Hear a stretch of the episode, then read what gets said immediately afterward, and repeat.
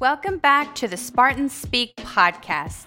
I am Yubi Aranda Sandoval, UNCG class of 2017 and Assistant Director of Alumni Engagement at UNCG. Go Spartans!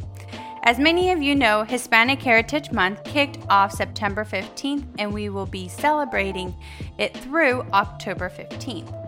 Americans observe National Hispanic Heritage Month by celebrating the histories, cultures, and contributions of American citizens whose ancestors came from Spain, Mexico, the Caribbean, Central America, and South America. The observation started in 1968 as Hispanic Heritage Week under President Lyndon Johnson and was expanded by President Ronald Reagan in 1988. September 15th is significant because it is the anniversary of independence for Latin American countries Costa Rica, El Salvador, Guatemala, Honduras, and Nicaragua. In addition, Mexico and Chile celebrated their Independence Day on September 16th and September 18th, respectively. Also, Dia de la Raza, which is October 12th, falls within the 30 day period.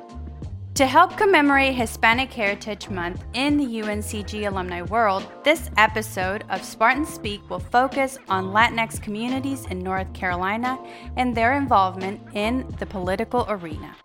Our guests today are alumna Arianna Alvarez, UNCG class of 2019, and North Carolina State Representative Ricky Hurtado. Arianna is a legislative aide, and Ricky is the first elected Latinx state official in North Carolina, serving its 63rd district in Alamance County. Today's episode will also be guest hosted by alumna Keylin Rivera. Keylin is a senior manager at Unidos US, the nation's largest Latino civil rights organization. She is a first generation Colombia Guatemalan from Gastonia, North Carolina, and proud UNCG class of 2013 alumna. We hope you enjoy our chat with Arianna, Ricky, and Keylin. All right, we'll start with you, Arianna. Tell us, uh, tell us a little bit more about you. Who is Arianna Alvarez?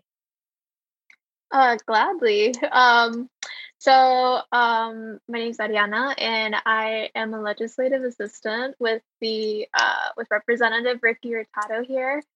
Um, so, uh, but before that, um, and before that, I graduated at UNCG um, uh, around 2019 in the spring. Um, I'm pretty much the face of politics slash uh, slash theater kid slash uh, model UN kid, just the completely like nerdiest iteration of someone that you could probably think of in politics. Um, but yeah, that's that's me. I, I work in the legislative uh, office, and sometimes I work in campaigns. Um, so legislative by day, campaigns by night. Um, and yeah, that's a little bit about me. But um, I also grew up in North Carolina my entire life. So um, yeah, I'm very happy to serve the state that I was born and raised in. You were born here in North Carolina and raised here in North Carolina. Yeah. What town? Uh, Greensboro, North Carolina. Oh, nice. Yeah. All right. All right. I didn't know that. Okay. Um, and so tell us tell us a little bit about your background here at um, on campus. Yeah, so I actually I went to UNC Charlotte for about a year, my freshman year, and then I decided to go to UNCG um, because one, it was closer to home. Um, I think that's the a major thing with like Latino families. You know, you want to be closer to your family, and things of that nature. But I also love the campus in general. Um, everything about UNCG just kind of like stuck with me. Um, everything just had an impactful um, like theme. I was a part of the Lloyd International Honors College. So I was mostly taught by Dr. Omar Ali. Um, and he is just a force and like he is a, a pivotal and major part of my like education um, at UNCG. And honestly, like I would take any of his classes like at any moment. Like it, it's amazing, amazing professor. Um, so from from then I from then on I continued with political science because that's just something that I've always always wanted to to be involved in. It's just it's something that's in my blood, you know, like my parents we talk about politics all the time. Um, from when I was five years old to, you know, like to, to now. Um, and so UNCG really helped facilitate that process of, you know, being a global citizen, but also like being involved in the community, being involved in my campus. And um, I was also president of Amnesty International. And that was my small way of being like a little impact at UNCG. And um, it's mostly because, you know, I had amazing professors at UNCG that like really helped facilitate that. I was going to say, I wholeheartedly agree. I'm similar um, experience that happened at UNCG. Um, but I also just wanted to quickly um, also pivot over to Ricky and find out like what was that um, what was that pivotal role that kind of shaped you know that that moment that you knew that you wanted to run for office because it's not something that's like an easy decision to make. Mm, no, that's a that's a really good question. I am like the opposite of Arianna. Arianna is a a a gift to the political world, uh, a gift to North Carolina in general with understanding how important civic engagement is in in our community. I understood the importance of public service and really had a heart to follow a career in the public sector uh, and that was mainly rooted in the struggles that i saw in my own family. I'm the child of immigrants. My you know my parents both immigrated to north carolina fleeing a civil war and you know life wasn't that easy. We you know working class uh, family, you know, living paycheck to paycheck, making ends meet. And so I knew that going into college, I wanted to help my family out. That was sort of the floor, right, in terms of what I wanted to do with with my career. But then as I grew up and I began to understand a little bit more about our state and our nation and even our world, I began to realize that many of the challenges that my parents faced weren't unique to immigrant families or even my family. They were actually problems that a lot of working class families in North Carolina were facing. And so that just made motivated me to get even more involved in thinking about how can we think about systemic change in a more holistic way that impacts marginalized communities, communities of color, working class communities that are working and giving so much to their communities and getting very little in return. And so that conversation and those sort of that trajectory didn't necessarily lead me to politics. Uh, it wasn't until I um, I barely voted in 2008. I, I, I tell people that the first election that I ever participated in was, you know, the election that got was a historic election for Obama. I was like a sophomore in college, I think, and it didn't mean anything to me because I wasn't paying attention to politics. I was actually just like nose to the grindstone, like trying to like survive college and I guess I heard, you know, stuff about the election. I didn't really know the, I actually didn't even know how historic it was. And I was like, sure, everyone's voting on campus. I'll vote, right? I'll do my duty. Everyone flooded for Franklin Street when President Obama won, and I was asleep in my dorm room. Can you believe that? No. how could you miss that? I, wow. I, isn't that crazy? And so I think from there to run for office is a pretty dramatic change uh, in sort of my own political consciousness, which for me was connecting the dots on how policy impacted our community and actually speaking to elected officials and telling my story and the story of my community and those stories falling on deaf ears and recognizing that we won't see change until those communities have a seat at the table. And in my case, it was low income communities, working class communities, Latino communities, communities growing up in rural and suburban North Carolina. You don't see those voices in the General Assembly right now, where, you know, where I'm a state house representative. And so I felt that um, you know those closest to the problem are closest to the solution and the only way to see change through is to have a seat at that table. Yeah. So you are the first latino elected in the north carolina state legislature. Is that correct? Um kind of. I'm actually the first latino democrat and so there have oh, okay. been um two republican legislators elected uh, but I would argue that um, there has not been an intentional um, lens in which understanding how Latino issues impact the Latino community. And so it, I think there was excitement around my election, especially because it was the first time where a lot of com- community members felt like their experiences were reflected in uh, a candidate that would then represent them in the General Assembly. And, and I was humbled and excited to, to be able to take up that mantle. Yeah, going back to your experience of not being as involved with politics, I think that that kind of lands on many um, younger youth. They weren't as involved because it wasn't affecting, you know, their day to day. And sometimes, like you, you know, we were just trying to survive college years, and um, I can see that now with with you know the generation that um, that is in college now. Some of them, not not todos, you know, they they're like, um, well, I, I'm too busy. But then at the same time, you're like, but these this is how things are affecting you, um, and so it, it's a it's very important to to know that you know at one point you you become affected by the things going on in your in your state, especially in your state or at local level. So um, it's good to educate. So let's um, what what did you decide to? Uh, well, you told us a little bit about why you decided to to run for for politics, but let me take it back a little bit and tell us a little bit more about Ricky. Who is Ricky? Yeah, who is Ricky? Um, and so yes, I told a little bit about the story, but um, uh, it's hard for me to start this story without um, telling the story of my parents. Uh, my parents are Salvadoran immigrants. Uh, I would argue that they were refugees, but they point being is that they fled a civil war in Central America in 1980 about six months before Archbishop Romero was assassinated in El Salvador. For folks that know that history, and they weren't necessarily chasing an American dream, but in reality, were escaping a nightmare back at home.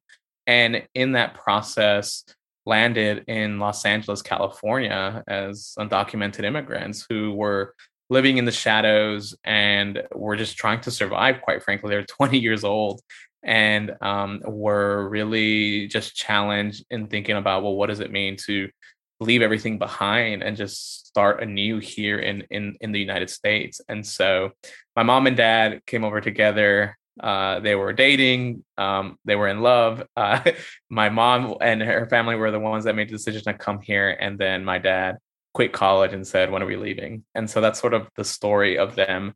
Uh, I, those sacrifices are the backdrops of my entire life and, and so much of my public service because I remember the sacrifices that they made for me to even be able to be having this conversation today in terms of my education, my upbringing, putting food on the table, and then to have the audacity to run for office. And so that sacrifice and that support system that my parents have always provided allowed me to navigate uh, you know, an often complicated, underfunded public school system to meet incredible teachers that became my mentors in rural North Carolina, and then to become a first generation college student. And so uh, I went to Carolina, uh, and that's sort of where I began to understand the world a little bit better in terms of um, what it meant to really pursue systemic change for marginalized communities.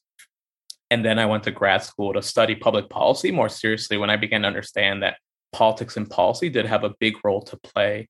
So growing up, I understood the problems, uh, but I didn't understand who had the solutions. And I began to recognize that there are laws and policies that are implemented that shape outcomes for communities all the time around education, around health, around the economy. And I felt like we could do better. I, I see the potential of so many of our kids and how much of a difference education made in my life and believe that we can be doing better to make sure that impact is felt in every community across the state. And so, yeah, so that's a little bit sort of of my backdrop and what really drives me to show up to work every day in my full time job, working in education, or even in my so called part time job as a legislator is really about thinking about education, public education in particular, as a cornerstone of our democracy and economy as we think about how do we truly expand opportunity for everyone in North Carolina? Don't want to get too political here, but I did hear that you had COVID while you were campaigning. So to to sort of separate this out for the audience, I had COVID and I knocked on doors, but not at the same time. okay, there we go. Thanks. for any for any audience li- members listening, there saying like, "What was Ricky irresponsibly doing in the community?" but I did. No, we don't I, want and that. unfortunately, it is a political conversation, right, about COVID. When in reality, it's a public health crisis that is impacting everyone, right?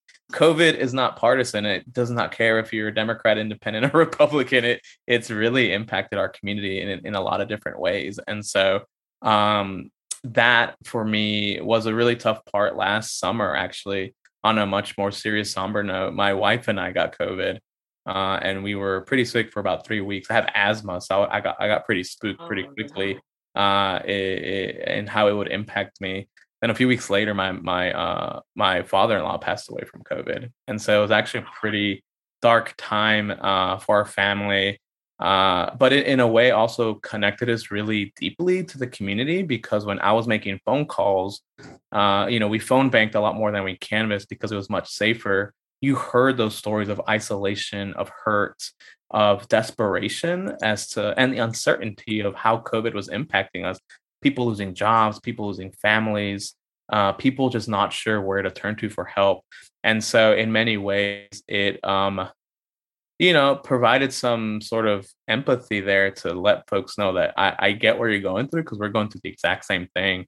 And so uh, the door knocking came much later when we were um you know getting out the vote and much closer to the election. And for me i i sure we're talking politics now but i think for me it was just you know and arianna can share this with you too because you know we share mutual love for what campaigns can mean for our communities around organizing and canvassing and knocking on doors and building those one-on-one relationships with real people in real communities where you're actually my favorite part about campaigns is that you're getting an opportunity to dream together. So it's just like what are your hopes and dreams for your community and how can we make those a reality? And, and i think that's actually the beauty of politics where it's a very hopeful space where you get to dream about what is possible. Uh, and so yeah so I, I think that win or lose it was a really worthwhile endeavor because it put me in relationship in the with community in a way that I'd never been before for people to be vulnerable with you and share you know challenges opportunities and you know their dreams for their children. Uh, and and I think that's a really neat thing that we have a chance to do when we get involved in politics. And so you know it's sort of tough to go back from that moment because now you know you know you can actually talk to your neighbors and they'll tell you what they think and what's on their mind which is pretty cool I saw your eyes light up when uh, when Ricky mentioned, you know, it's that uh, when you are running for campaign or you know a campaigning period, you have this hope. So tell us a little bit about like how UNCG may have like created this career path for you or made that you know hope alive for you. Um, yeah, I can talk so much about my love for UNCG. Honestly, Ricky can attest that I am UNCG's biggest fan. Like every day in the office, I'm just like, oh my god, I got this UNCG uh pin from like um this this friend that was organizing a caucus. But anyways, that's um a different story. Um, but yeah, uh, UNCG really helped me on my career path on focusing on things like international engagement in the you know the office of intercultural engagement uh, lloyd international honors college like i previously said the study abroad program i studied abroad for one semester and uncg was really instrumental in helping helping me um, actually like um, paving that way um, to study in the united kingdom and i studied more politics over there. Um, and even to the very gen ed curriculum i think it's very um, centered on um, how are we as um, you know uh, as spartans you know contributing to the to the world at large. And i think that's a great um, aspect and a great a great tenet that i learned while at uncg and i think that because I met so many different people at this campus, I can't even tell you how many different people I've met. Um, just from different countries, different uh, interests, different different you know uh, paths in life, whether they were um, a commuter or a um, or a transfer student or an older uh, student in my class. I remember I had um, this older guy sitting next to me in like my uh, mythology class, and I was just like, "Are we gonna have a friendship?" Um, and I thought that was really great. You know, there's just so many different people and different paths, and I really loved being exposed to that.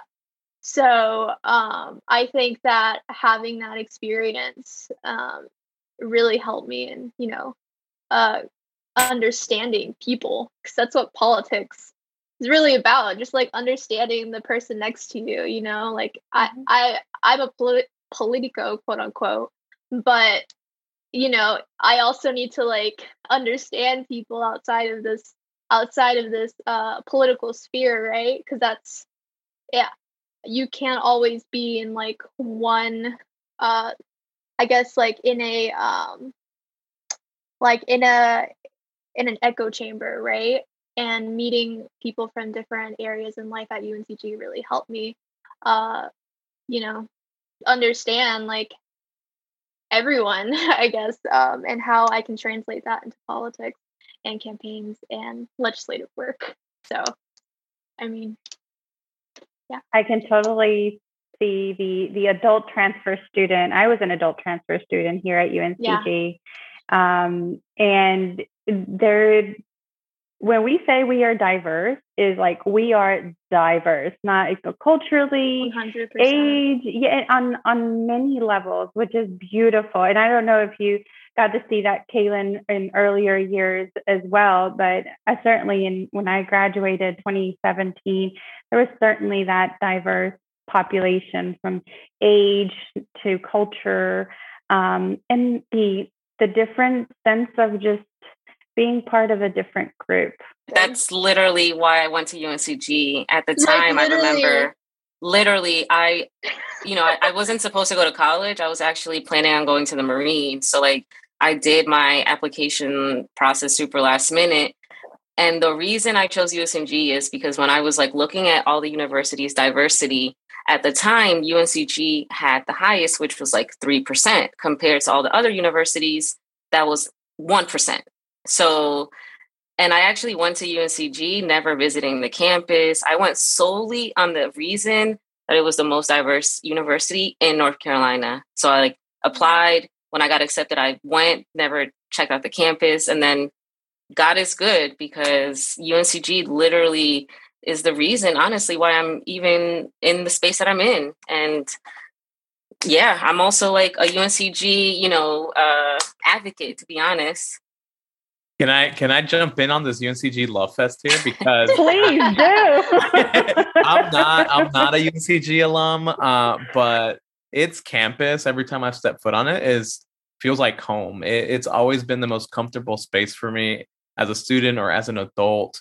Um, when I see the student body at UNCG, I see the face of North Carolina and America, which is rather uh, incredible because you don't often see that on college campuses. And so, if there's anyone important listening to this podcast, y'all should hit me up with an honorary degree so I can like claim UNCG as mine too. Okay? Yubi, Yubi can make that happen. I don't know. I don't have the manpower for that.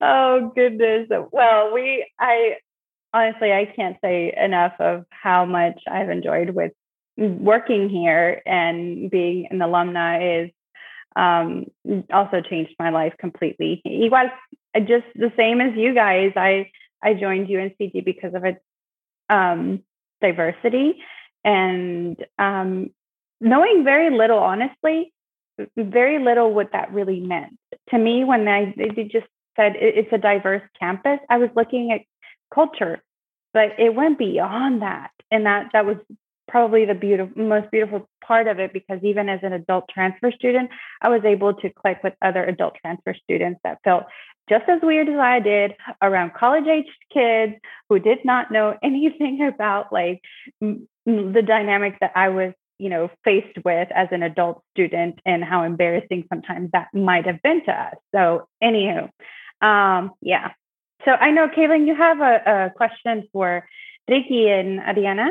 Yeah. So I just wanted to know, you know, we're all living through like unprecedented times. And I feel like I've been saying this every single year, but literally this year with the pandemic and like year two, um, what are you guys doing to take care of yourself, like your mental health? And like, you know, for me personally, like walking is the thing that brings me the most joy.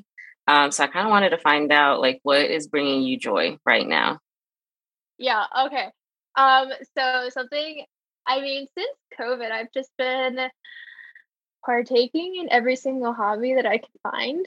Um, so knitting, painting. Uh, I actually have a painting right right above me, um, and uh, I got a cat. Um, cats are very helpful um, in you know finding some finding some comfort. Although she bites a lot.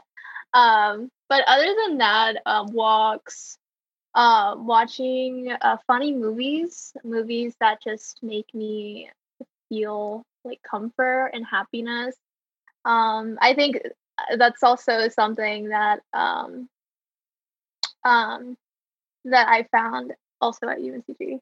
Um, I like dabbled in um, like photography and film at UNCG, and um, I actually uh, did some photography with the Coraddi, the um, arts magazine, and that's how I found comfort while in college. Um, but that's what I'm doing right now during COVID. Um, uh, yeah, just taking on activities and meeting um, my family every now and again. They're healthy and um, vaccinated, and um, meeting friends here, here and there. Um, because they are also healthy and vaccinated. Uh, thank God.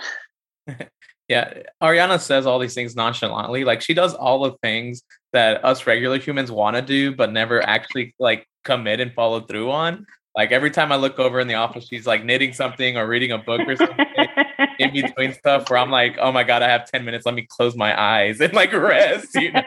so, um, yeah, for me, it's been uh, not those hobbies, even though I would like to. Uh, I think the challenging part for me is that during COVID was when I decided to launch a campaign, right? And so I was like in the middle of a campaign, and then as con- as COVID has continued, you know, I was fortunate enough to be elected by the people of Alamance County, and so now I have two jobs. A little known fact for most people um, is that serving in the General Assembly is a part time job, quote unquote. So what they really mean is part-time pay for full-time work. And so we it's not really sure how long the calendar ever lasts. Uh, there was some research that just came out that people think that legislators make, you know, above a hundred, $125,000 a year, which it could not be further from the truth. We we make pennies. We make less than minimum wage. uh, uh, you, and like literally, if you do the math, we make less than uh, fourteen thousand dollars a year. But you don't do it for the money. Obviously, you do it for um, the public service. Uh, and and and I think, but I think that's another conversation around um, the legislature and how we make sure we get good policy out of that.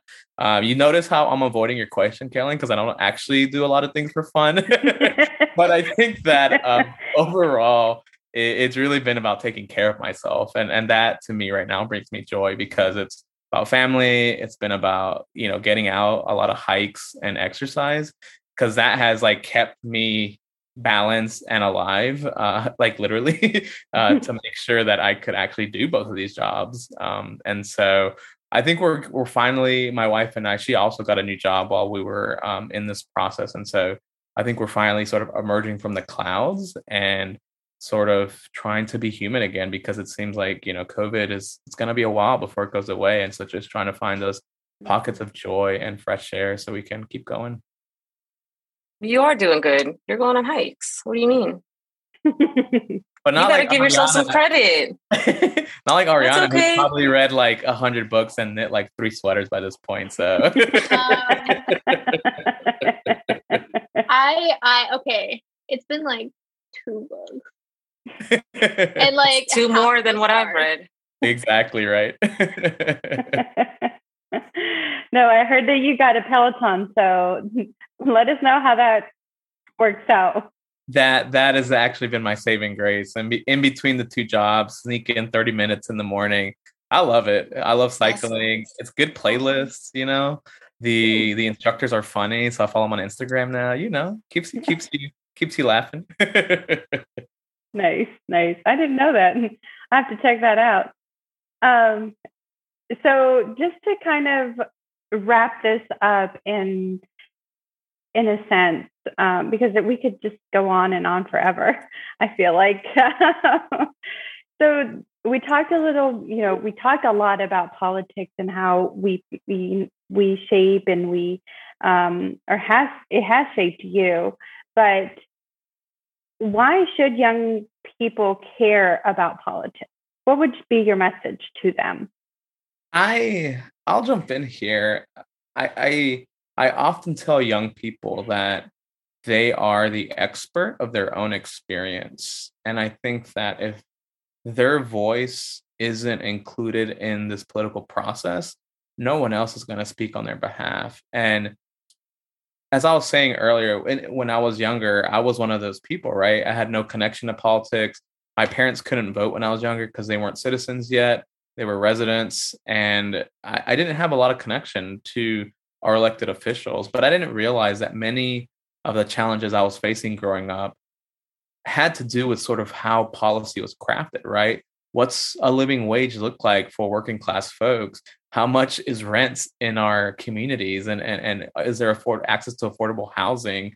Uh, what schools do you go to, and do you have access to what type of colleges and universities in your in your local communities? And so that is all politics, right? And, and so I, it's it's less about why get involved in politics, but and it's more about like what does it look like to be a part of the community that you live in and that for me is such a critical question because i think a lot of people view voting as and just like view politics just simply as voting and for me that's just like one step in the political process there's so many different ways that you can be involved and voting is like a is like choosing what players you want on the field right it's not necessarily going to lead you to the win, but it's going to take a step forward in you sort of choosing who you want fighting for you. And if we're not involved in that process, then you're essentially giving up your opportunity to have a say in all this. And so um, I know politics can get frustrating and at times hopeless, but you know, it, it is. I look back in history and see so many of the people that did decide to have a voice that has made such a huge difference for so many people, including people like our parents? I think, you know, my parents, when I was younger, they took me to protests when I was five during the Bush administration. Um, they always told me, like, you know, if you're not at the table, these decisions will be made for you. And I was just, I was always like, well, that's not what I want. Like, I want to have a say in what these politicians are doing and i like as ricky said like i want to choose the players that will you know like advocate for me and my community and that's something that my parents really um really drove home since um i was like a child um and it's not weird to talk about politics like you know um it's always in, encouraged to talk about politics because it, it's what affects our lives. And I think that, you know, while working in the General Assembly, that just kind of uh, amplified that. Um, you know, I, I have the Senate budget like on my desk, and this big budget can affect literally everyone on, you know, what program gets funding, um, you know, things like uh, things like uh, funding of departments and, and all all of the things that aren't talked about in politics because like it's not that interesting but um i i continue to um go with the mantra of like if you're not at the table um you know these decisions will be made for you um and knowing that what are you going to do um to really shake the table and be a part of be a part of uh conversation So tell us how can young people get involved and Latinos get involved? I would I would say I can jump in here and I'd say um, following your local advocacy network. Um, I, I find that once uh, you um, once you uh, find a, a group, um, I think the process is easier from then. Um, I know amazing groups in North Carolina that help uh, Latinos and young people get involved in politics. Um, but it's also knowing who your representatives are. Um, and I know that Ricky can talk more about this. Um, but I think a, a good first first step is uh, just looking up like you know who are my representatives. Um, what about like city council, uh, county county commissioners? You know, um, these are all small roles, but um, they all hold equal weight, in my opinion. It's the million dollar question, right? And, and I think some people want young people to just take the step of going from someone who's never been connected to the politics of an area to then like voting and working on campaigns without understanding your why. And I think like finding your why is so important. And for me, that has meant finding the issues that I'm really passionate about. So whether you're in high school and care about something that's happening in that building, to whether you're on UNC UNCG's campus right now, and, and, there's a topic of discussion that really just sort of uh, you know lights a fire under you. I, that for me ha- was the process of, of of finding my sort of civic and political consciousness, and, and realizing that there are issues and there's challenges in our community, and I can actually do something about it. I think that's the beauty of our democracy that you know, as frustrating as that can be sometimes, we do have the opportunities to fight for something we believe in and have our voice heard. And you know, from there, it's just sort of a snowball effect, right? You sort of get you you get an addiction to to change, right? You, you get an addiction to to wanting to improve the conditions of your community, and you know, the the the politics part of it is just sort of a culmination of well, what do campaigns to get people elected look like? And trust me, every campaign in North Carolina, every campaign in the nation wants and needs more young Latinos working on them. And so it shouldn't be that difficult to find some volunteer or paid gigs to do it. It's just a matter of, of of identifying the things that you care about and figuring out how you how you build out that role to to work on that. The second part of your question was why is it so important for young Latinos to get involved too? Right. North Carolina is one of those states where a few thousand votes in either direction could determine the fate of a state for the, that next term, for those next five years, for those next 10 years. We've seen really close races in North Carolina for our governor, for Supreme Court judges, for Senate races. And, you know, this isn't a partisan comment, right? But in terms of the people make the determinations of what they want their senators or representatives to work towards. And so Latinos, if they make their voices heard at the ballot box, the issues that they care about will show up in our politics because there's a we're the the fastest growing ethnic group in North Carolina. And so if our community made their voice heard, it could actually make the difference of who wins because then the margins are so narrow in North Carolina. And, and I think that really truly doesn't matter because it means that the issues that impact our community could actually have huge implications on how people approach politics in North Carolina in the future. Thank you guys. This has been a great conversation. I have loved every minute of it. Keylin, you've been wonderful. Thank you so much for coming on and hosting this with me. Um, Arianna, Ricky, thank you. You guys are an inspiration. Keep doing awesome work. Um, is there anything that you guys would like to just close off with?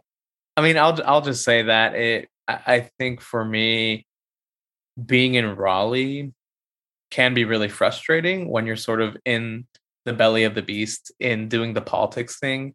But my sources of inspiration and hope come from college campuses like UNCG, and so I really hope we see more UNCG alum getting involved in politics and in government in general, right? We've been talking a lot about politics, but we need more public servants like Arianna, right? To be working for the city of Greensboro, to be running for county commissioner, to be involved on campaigns across the state and the nation, uh, to be the next Keylin, right? To working in DC and, and making sure that we are building a government that represents all of us. And so, uh, to Arianna's point earlier around, you know, if you don't have a seat at the table, then you don't have a voice. I think that's very true, right? If you don't have a seat at the table, you're on the menu, is something that often is said to me. And so, uh, we have a choice on how we show up and whether the concerns and challenges of our parents and our grandparents uh, are talked about in these discussions. And, and that's on us to get involved.